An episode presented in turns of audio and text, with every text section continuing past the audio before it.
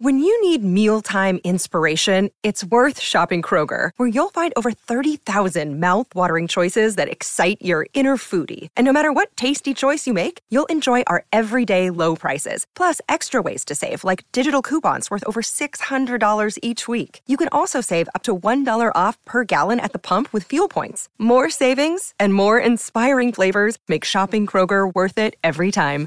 Kroger, fresh for everyone. Fuel restrictions apply.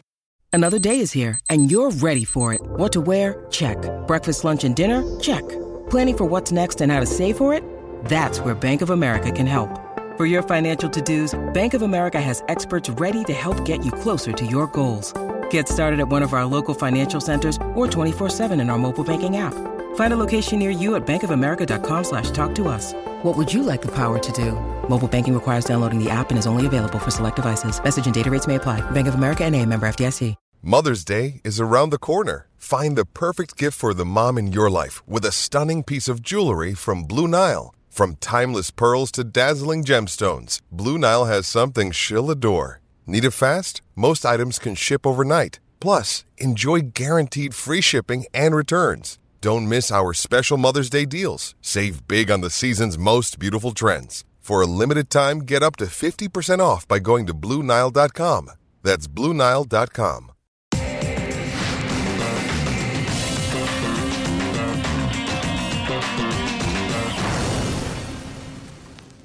Hello, everybody, and welcome back to Cricket Unfiltered. I have been sick all weekend, but I am feeling much better because England are on the bottom of the World Cup table. That is the best medicine an Australian fan can have. I'm Menners, of course. I'm joined by my co host who's returning from a trip to Japan. Gav, how are you? How was Japan? Hi, Menners. Yes, Japan was good. I had some time to spend at the Japan Cricket Association. They've got a beautiful ground managed right in the on the foot of Mount Fuji, one of the best cricket wow. grounds. You think Dharamshala's picturesque? Maybe in 20, 30 years when cricket finally, uh, you know, goes into Japan global. or many other global, yeah, many other countries, maybe we'll have a game there and we can talk about how beautiful the ground is, just like the Dharamshala one. But good to be back. I tell you what, um, I told you, be patient, Menners. No need to get mad, Menners. Australia are going to come back, and just Travis Head once he come, makes a comeback, he's going to have a huge impact. So I, as I told you, Travis Head probably I think is one of the most important players in this Australian setup. So is Adam Zampa. Those two have turned their well heads back, but Zampa's turned his form around, and Australia are well, I think looking as you know, secured to be in the semi-finalists now. Yeah, you're absolutely spot on there. Um, so, every listeners, we're going to wrap up the Australia v New Zealand game, one of the greatest ever World Cup games. Australia winning a high-scoring thriller. Then we'll chat a bit about England v India. Then we'll look at the World Cup table and also a bit of good news at the end for Matty Wade fans. But let's start with the Australia v New Zealand game. Firstly, an interesting decision by Australia when they named the team that they left out both all rounders, Cameron Green and Marcus Stoinis, and they played all their batters. So I know you don't like this, but they had Mitch Marsh at three, Smith at four, Marnus Labuschagne at five, and then Inglis and Maxwell at six and seven. I know Stoinis has had a little bit of a niggle, so I think that must have come into it, Gav, the fact that I don't think he's fully recovered from that injury he brought into the tournament. But a curious decision, and I wonder if they're looking at this makeup as as what they want to go with for the rest of the tournament. Well, I think it was dictated. Yes, there could might have been reports out that you know Marcus Stoinis they're, they're managing him as as the modern day term goes. Uh, but I think it also had to do with if you look at the games played at Dharamshala, a lot of the you know you've seen teams actually start well, and then the pitch actually slowed down. And being a day game as well, I think Australia was conscious of that. And I think there was a conscious decision to go hard at the top. And I think if they, especially with Marsh and Travis Head there, uh, they probably felt if they lost three and quick ones, going for quick ones, that maybe if they're three, four, 120 in maybe sort of 10 or 12 overs, then they just needed that consolidation period. And that's where I think Marnus was considered. I had uh, I believe not only so it was a combination of Stoinis being managed, but I thought it was more to do with the conditions um, that excuse me that I think the pitch slowing up, they were going to go hard at the top, and that meant you know somebody in the middle. And New Zealand, uh, you know, it, it, through those middle overs, they they've got those spinners in Rachin Ravindra, Mitchell Santner, Phillips as well. So I think they wanted Marnus to be around that. So I, I think it was a more bit of more of a tactical decision rather than uh, more based on Stoinis's fitness. Yeah, yeah, okay. I, that's an interesting one. And boy, did they go hard at the top. Australia won the toss, elected to bat, were none for 118 after 10 overs. It's the second highest first 10 overs in World Cup history. Head and Warner went absolutely ballistic. When Warner was out in the 19 in the 20th over, the score was one for 175 when he was out. It was an incredible partnership. Warner went for 81 of 65 deliveries with five fours and six sixes. Travis had a stunning century of just 59 balls. It's quite incredible, Gav. He's only had two net sessions in the lead up to that game, coming off a badly broken hand, but he just played with such freedom. He was smashing the ball everywhere. It was it was such a turnaround from a player that was left out of the first test in India because it was perceived that he couldn't play in the subcontinent. Comes in cold and just absolutely smokes it.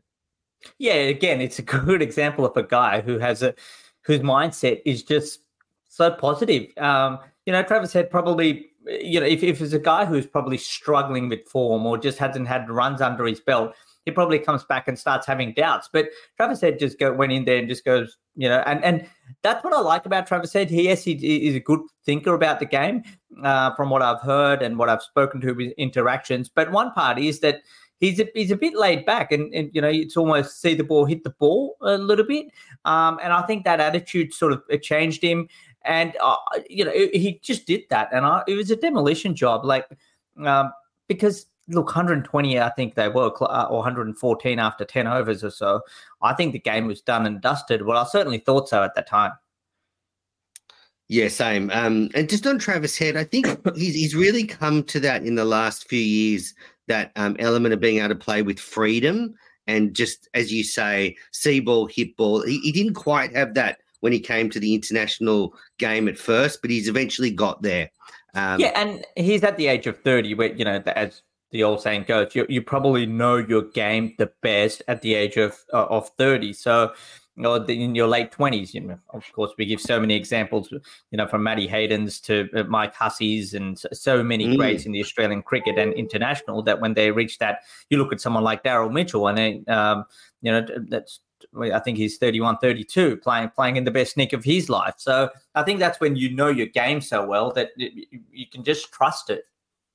Yeah, I was saying this the other day. I can't remember who to, but international careers can start a bit later now with the increased professionalism of the game, the way players look after their bodies. That, you know, we used to sort of say 33, 34, getting to the end of your career, but players can go a lot longer than that now. So if you start your international career when you're 30, um, you've still got a fairly good chunk of cricket ahead of you. Whereas in the past, that was seen as quite old. Um, I do want to push back. I heard something on the radio that annoyed me today. Tim Paine was speaking to Gerard Whateley, and he was saying, "Oh, Andrew McDonald and Pat Cummins have really freed Travis Head up, and he can play the way he wants." That is complete horseshit. Travis Head came out when Langer was the coach and smashed fast centuries against England in the Ashes at home. It has nothing to do with McDonald or any of those freeing him up. He was playing that way before they were given the the he was given the coach and uh, Cummins was captain then. But I, I think Langer did play a big role in bringing head on into in the team and developing him. Um, and so nothing to do with oh McDonald just all of a sudden he can play the way he wants. I love it. You, you, you've always got to you've faced a challenge, don't you? You're almost want Australia to win, but you almost don't want Australia to win Menners because when they don't win, you, you, you, you, almost can key off at Andrew McDonald and Pat Cummins. I like so, Mc, I like them. I just I want Australia I, to win. Let me get that very clear. but yeah, no. So, look, I mean, it, was quite interesting to listen to Mitch Marsh as well, and uh, you know, Mitch Marsh, you think uh, the Western Australian you know, prodigy out of there, been around for you know, 10, 12 years in international cricket now, but it was actually under Andrew McDonald when he sat him down in, I think it was a series in New Zealand. And, uh, you know, just that chat actually just put, uh, you know, Mitch Marsh in a different state of mind. It's so, uh, you know, he's Mitch Marsh has talked about that. So look, uh, maybe there, there is there maybe Langer's sort of toughened up head and made him think about the game, but to almost you need also don't want a player to get too intense.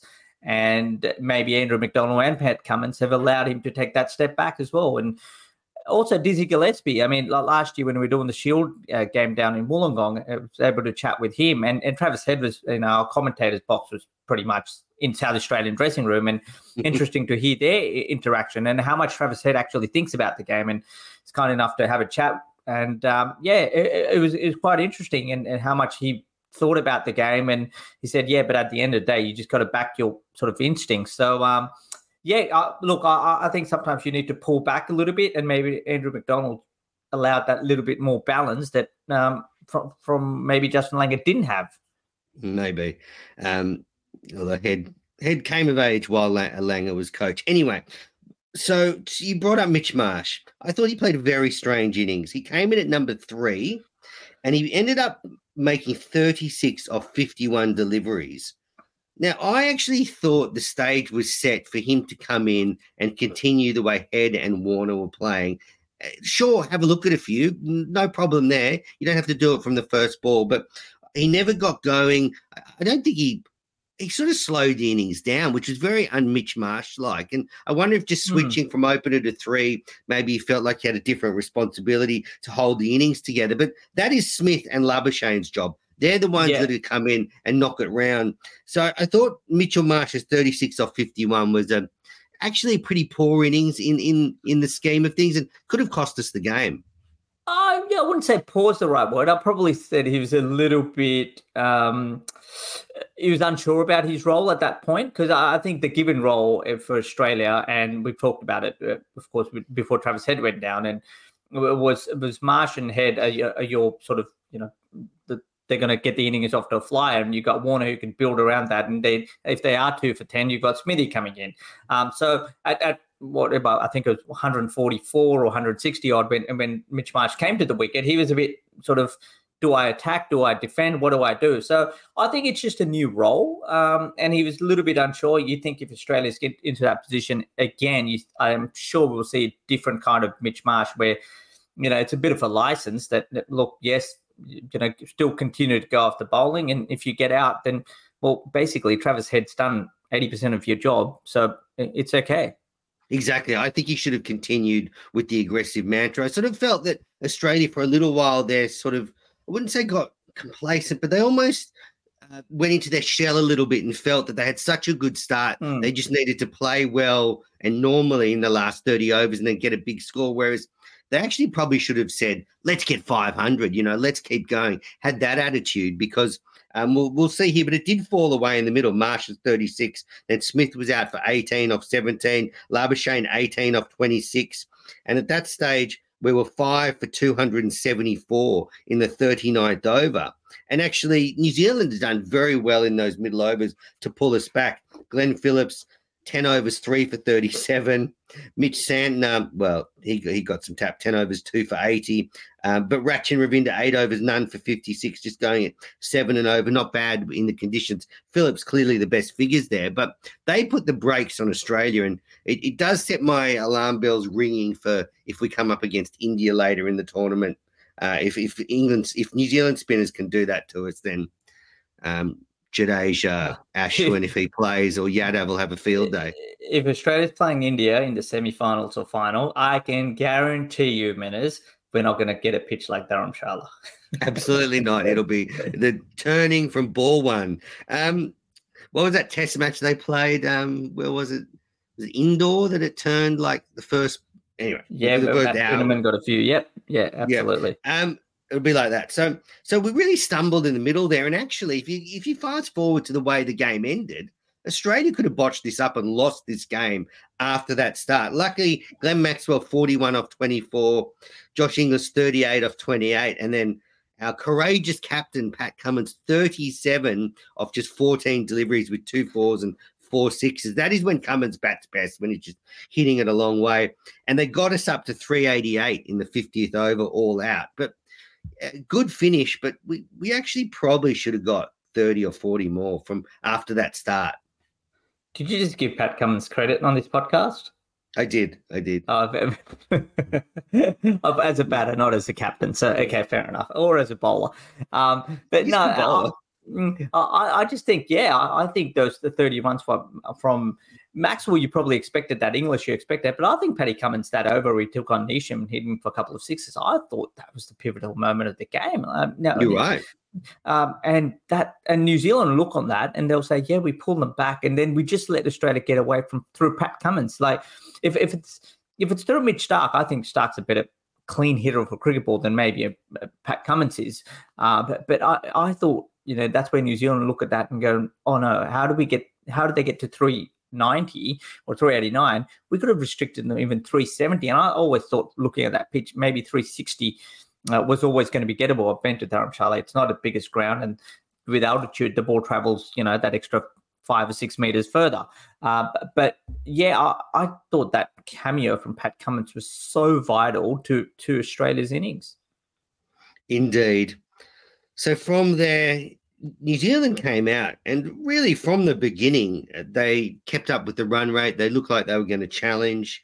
They were 61 when they lost their first wicket. Conway was out for 28 of 17, which brought Rachin Ravindra to the crease. He made his second World Cup century, 116 off just 89 deliveries. Daryl Mitchell made 54.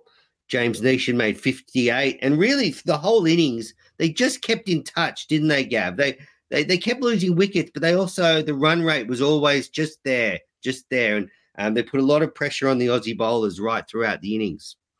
Yeah, let's not take away how good Australia's fielding was. Yes, Glenn Maxwell dropped a return catch of uh, Rachin Ravindra, but I thought Australian fielding, I mean, the, the catch that Mitch Starc mm. took for Devon Conway, it, it, you know, when you're trying to Good point. Get, get, a really good run chase of 300 you know 90 or close to 400. As a batting team, a lot of things have to go your way, um, and and you know you just can't afford to be get, like that ball from uh, from Hazlewood was way down the leg side. Should have been helpful four or even six. And you saw the disappointment on Conway's face, but that catch by Starc was outstanding.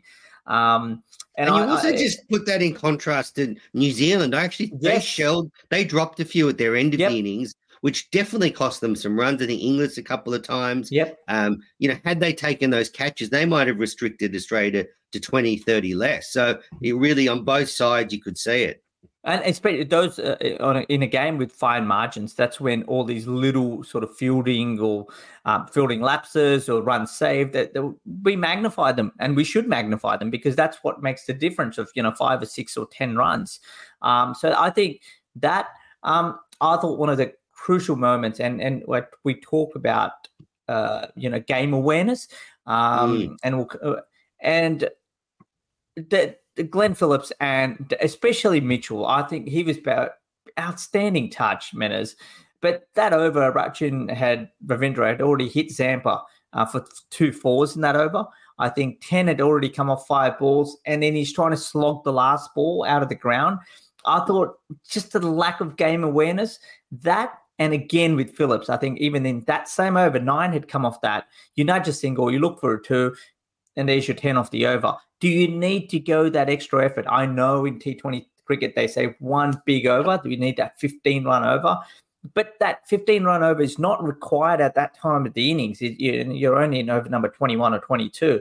If you need to, then maybe, yes, you need it around that 38 to 50 over mark. But I just thought there was a decisive moment, good game awareness you know, players are in good form. And I'm sure Mitchell, as he looks back on it, more than Phillips will go, he was hitting the ball so well. And if he just managed to nudge that around, who knows? It, it could change. I, I, think it was it, it was quite pivotal uh, moment. I thought in the New Zealand run chase.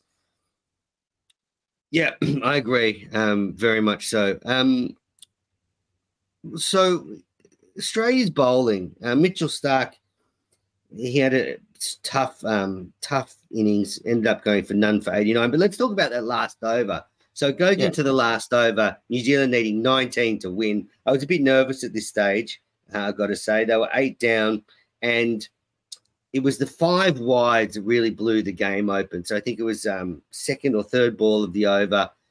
Starc sprayed it down leg side. I think it was the second ball, five wides. Inglis could never have got to it. And all of a sudden, you're thinking now, well, New Zealand have a red hot chance here. Neesham on strike. Um, but then Starc executed for the rest of that over pretty well. Didn't give any freebies away. And there was that that run out from um, the boundary that had echoes of the 2019 World Cup, where yeah. the ball came in from the outfield. Uh, Marnus Labuschagne threw it in wide of the stumps, and Josh Inglis took the big dive across and took out the stumps.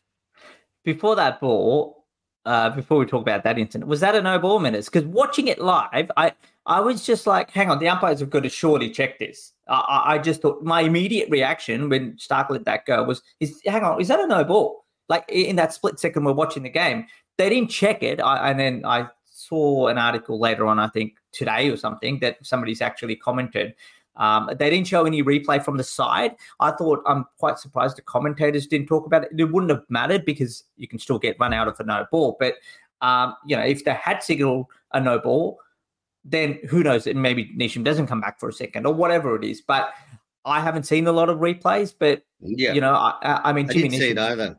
No, Jimmy Neesham's quite a tall man, so I don't think it was a no ball. Uh, I mean, given the way he takes his stance as well, he squats a lot lower.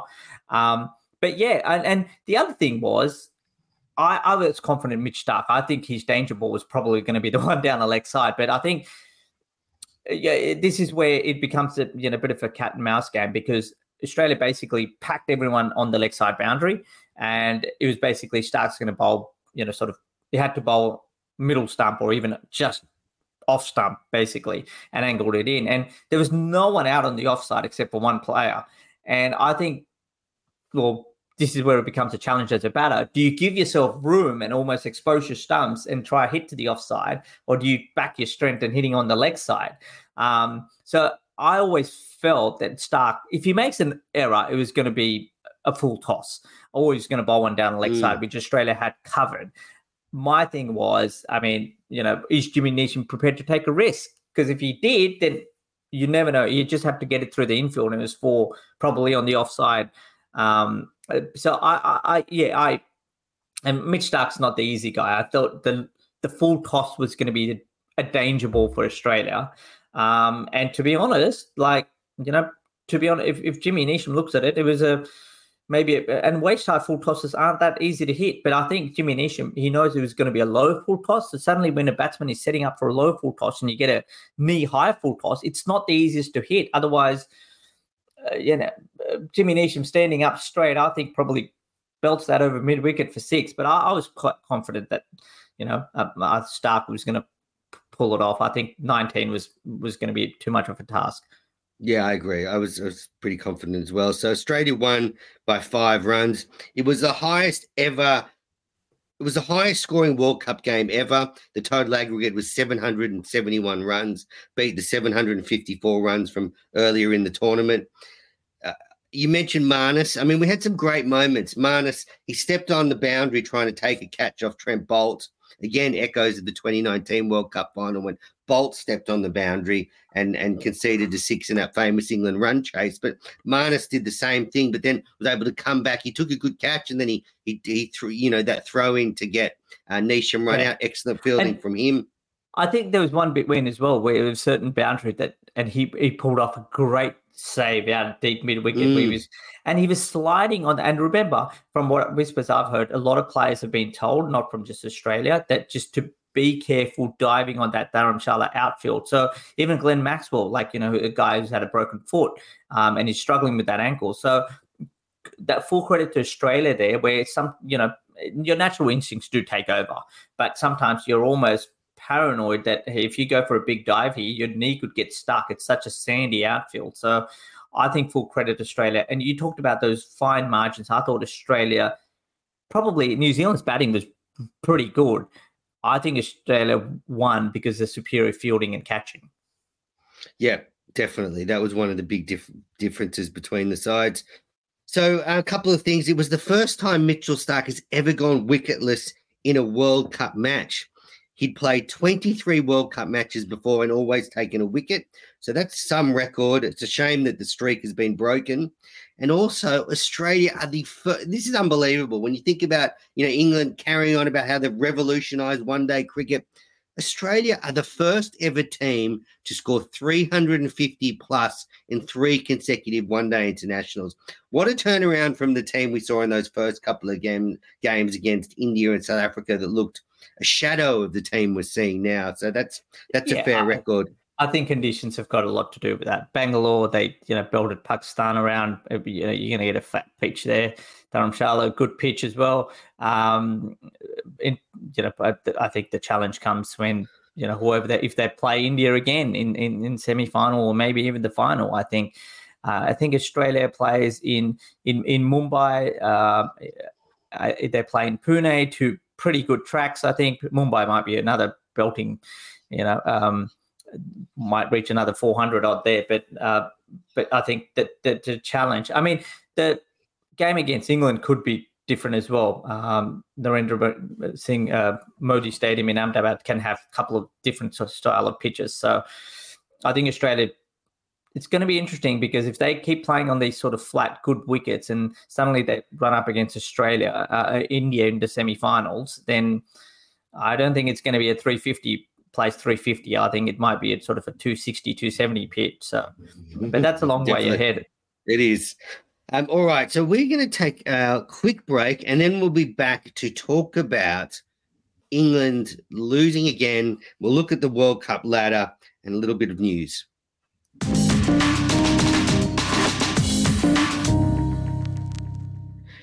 Welcome back. You're listening to the Cricket Unfiltered podcast, and this episode of Cricket Unfiltered is brought to you by NordVPN. That's right. If you need a virtual private network, head to nordvpn.com forward slash cricket unfiltered. The link is in the episode notes, but there's never been a better time to sign up for a VPN than right now. Firstly, you can protect all your private uh, browsing information. I know Gav's got to protect all his browsing information. He doesn't want that leaking out to the general public. But also, um, you know, if you were traveling around the world and mm. you want to keep up with the cricket, you can use a VPN and you can uh, use your normal sports viewing app that you use at home and you can watch from anywhere in the world and you'll never miss a ball of this World Cup. So I certainly did that in Japan, Menners. There you go. So um, nordvpn.com forward slash cricket unfiltered. The all the information is is in the show notes. It's some great offers for cricket unfiltered listeners. You get a trial period, you get a great deal, and uh, click onto it now. Even just have a look at it for us. Click onto the link and just see. But if, you know, if, if you're a cricket fan, you will never miss another ball with NordVPN. All right, Gav. Let's get back into the news. So overnight. Uh, Great news. Great news. India were all out for 229. Rohit Sharma made 87. And at this point, England fans are probably thinking, oh, we might win a game here. We might beat the favourites. England all out for 129. Mohammad Shami, four for 22. It, it was a it was a pitch tailor made for India. Like, and this is actually a bit of a you look ahead to if Australia plays India, that's the sort of pitch we'll get slow, turning, uh, made for India's spinners, made for India's attack, and they completely hammered England. I mean, this is one of the worst performances from an England, a World Cup defending side ever. Yeah, well, yeah, and we've we've heard overnight where you know uh, the top seven, um, in, and including Pakistan, are hosting the Champions Trophy uh, next year, Menners.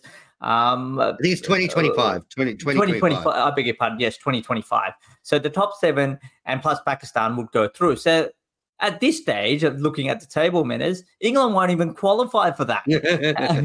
look at the smile on your face.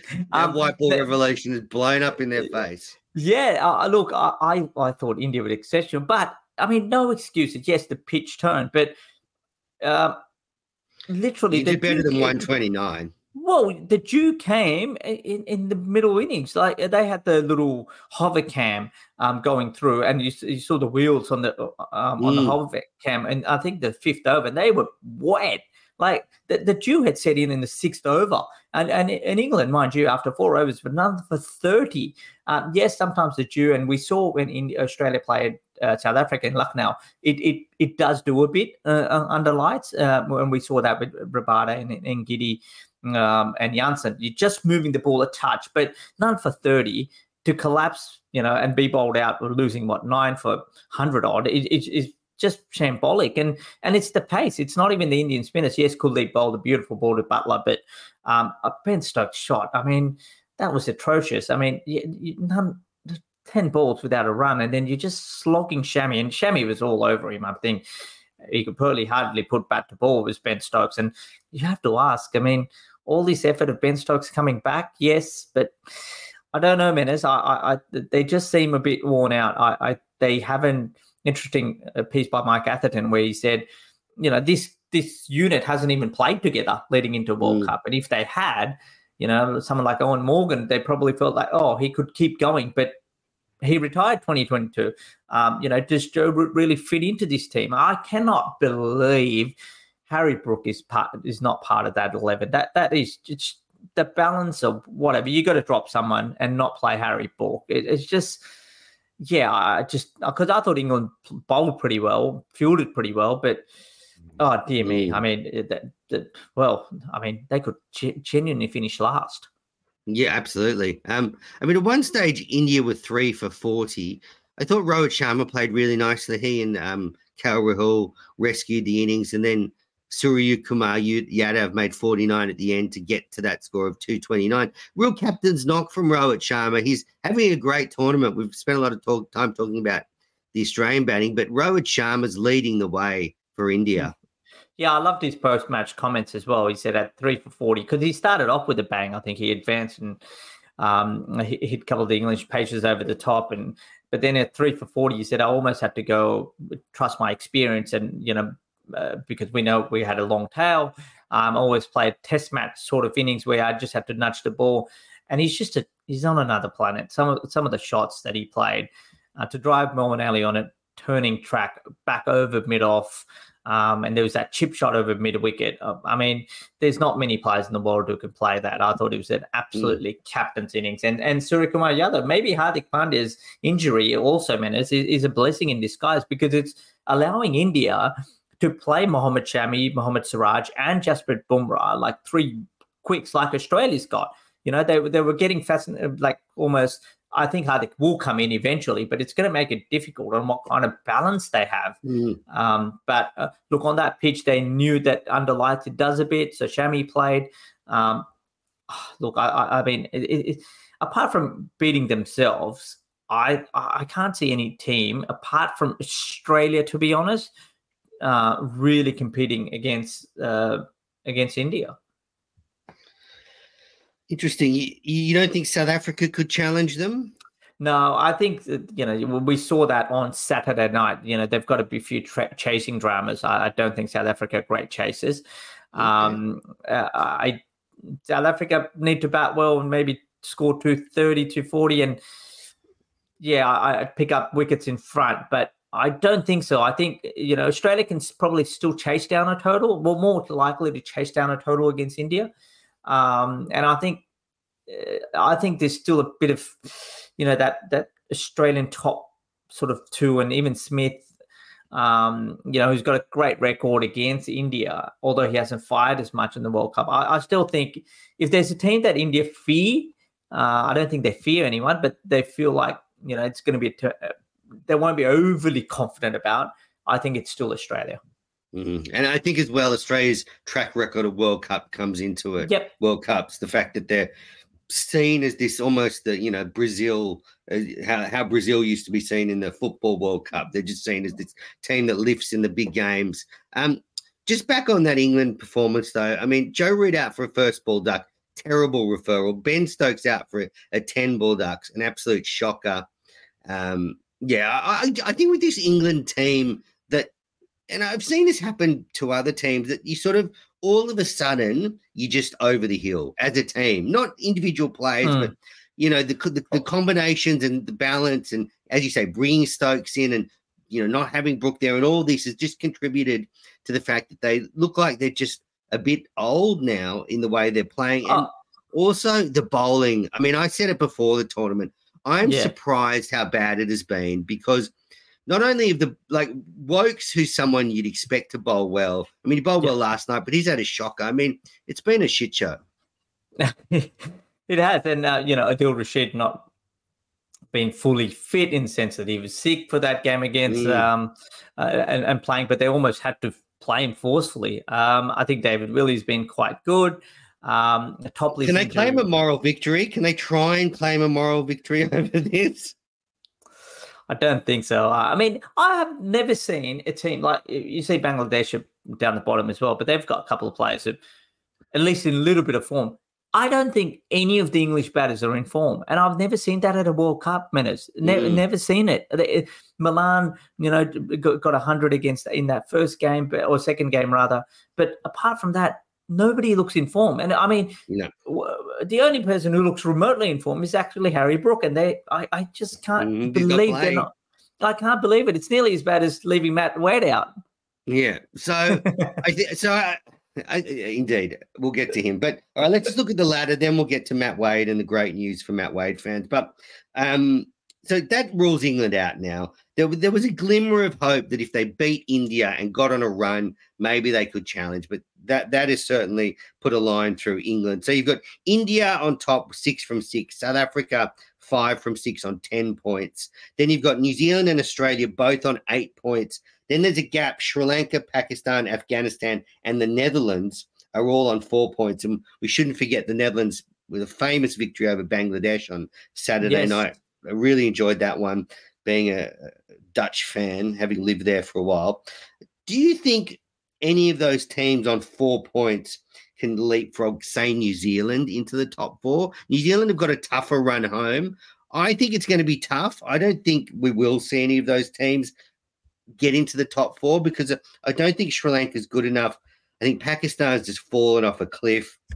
Yeah, and I think Afghanistan, and the Netherlands might get another win, but I don't think they'll do enough to to sneak into the top four. So I sort of think India, South Africa, New Zealand, and Australia is looking Yeah. pretty confident as our top four, even though New Zealand have got a tough run home.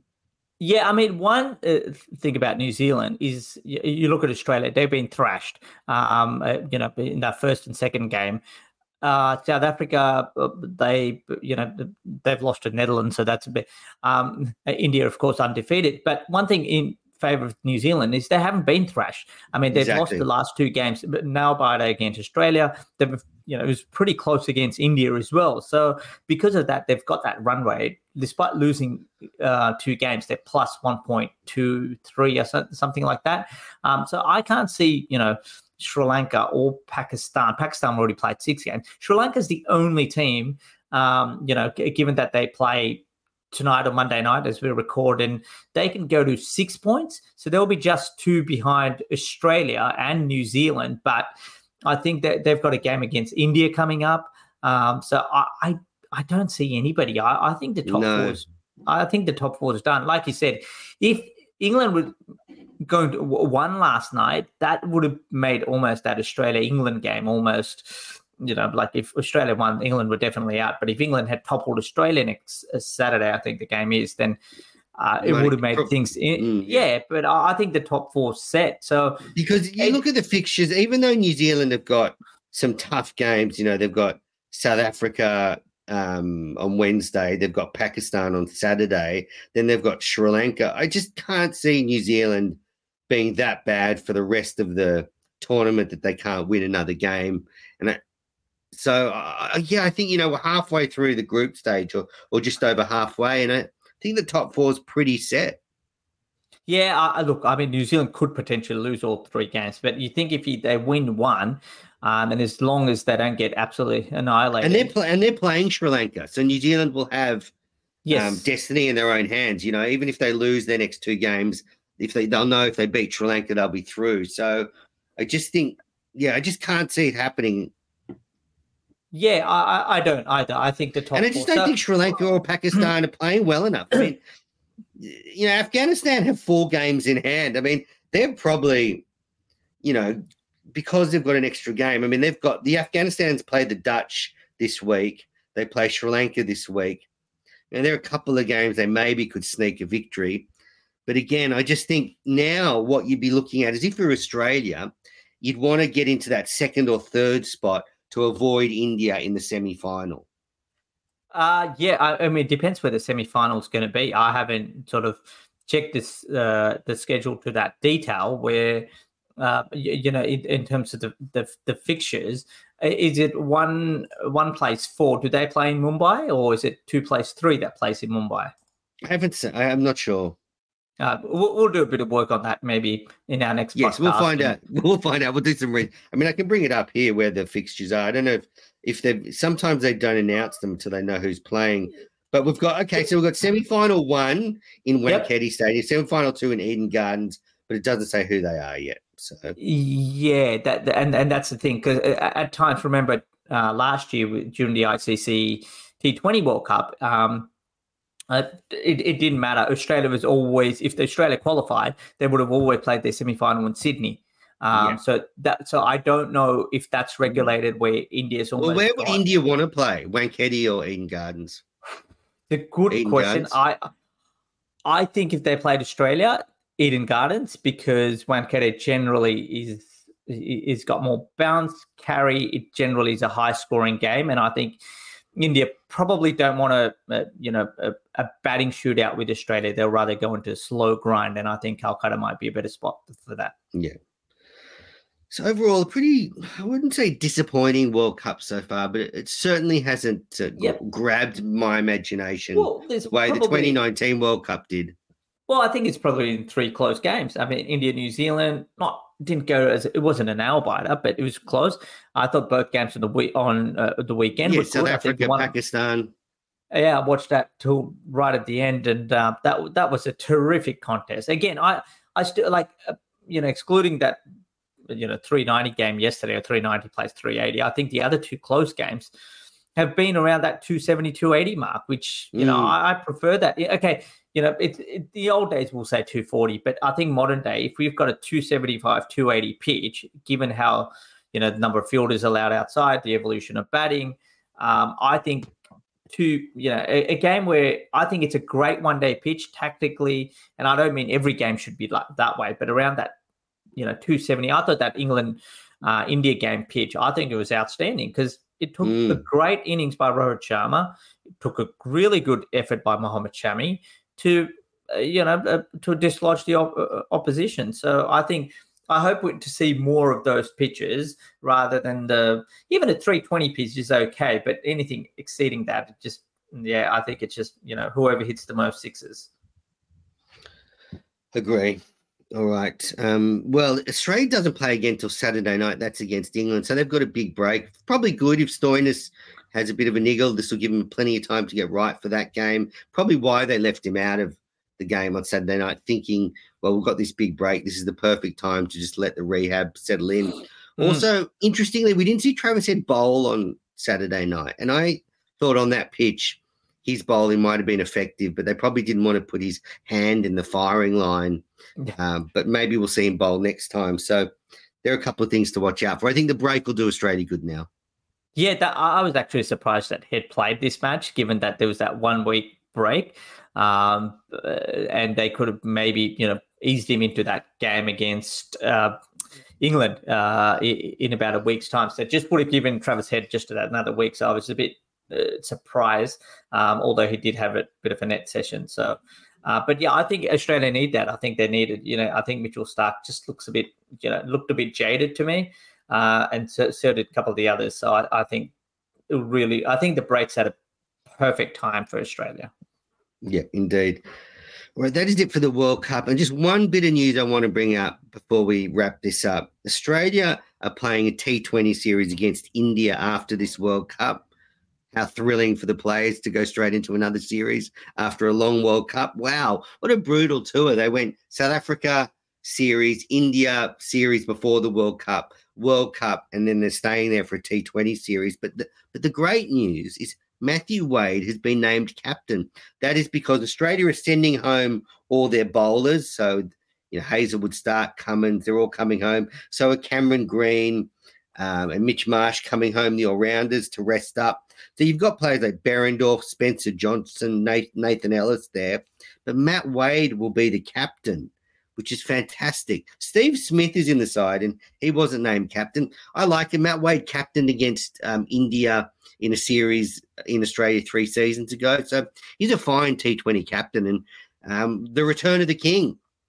The return of the Gawadi, but um, yeah, no, it, it's quite interesting. I'm, I'm surprised. And he made a, he made a he made a match winning century yesterday in the Shield. So Tasmania yes. chased down the highest ever score in the Sheffield Shield to win. They chased down 432. Matt Wade made a brilliant century, so he's in good form. I still think he should have been on that World Cup plane um, instead of Inglis. I think he, especially like I said, Menners with Travis Head injured, I think Matty Wade would have been perfect at the top of the order. But well, that that's all. That's all gone. Beyond. That's gone. Eh, all gone. Um, but look, yeah. good on Matty Wade. I'm surprised. Uh, is David Warner in that team as well? Uh, he is, he? but remember, he's not allowed to captain because he's been banned. No, I, yes, that, I know that, but I'm slightly perplexed that he's playing. But uh, well, the, I guess I mean you, I thought about that, but then I thought, well, no, the big the, the next big item for these players is the 2024 T20 World Cup. Steve mm. Smith would want to yep. put his case forward. So would David Warner. That means they won't come back and play any Shield cricket. So bad yes. luck for us. We won't see them in the the game we're commentating on at the SCG, and we won't see Matty Wade either because it's against Tasmania and he'll be in India. It's a, it's a triple blow. Um, but Yes. So that's the team, Australia, captained by Matt Wade. And the funny thing is, I don't know if you remember, but Matty Wade retired. And then George Bailey gave him a phone call and said, Hey, don't retire. I think we still need you as a bit of a, it's almost like a shepherd for this T20 side because, you know, he does a great job captaining the Hurricanes in the Big Bash. Then he can come back in and, and do the same for Australia. So that's it. T20 series after the World Cup, captained by Matty Wade. There you go. We were a big Matty Wade podcast. Uh, uh, we should just call this. Can Matty Wade sponsor us? Well, he's nothing he can't do. I mean, bat, bowl, keep, captain. Can we have him on the podcast? Can we have him on the podcast? I think it'd be disappointing. Like I think he'd just yeah, he'd be very um yeah. Anyway, we'll get him on. We'll try and get him on. That's the plan. We'll get Matty Wade on. Um, all right. Um, well, that's it, Gav. Thanks very much for joining me. Welcome back, um, listeners. I guess we'll we'll try and get back in your feed sometime this week before the, yep. the game against England. Maybe Gavin and I'll catch up at the end of the week or something. Um, I've been a bit crook, so things are a bit all over the place. Um, but Gav, great to hear from you, listeners. Please rate and review the show, share the podcast with all your cricket loving friends, and we'll be back soon.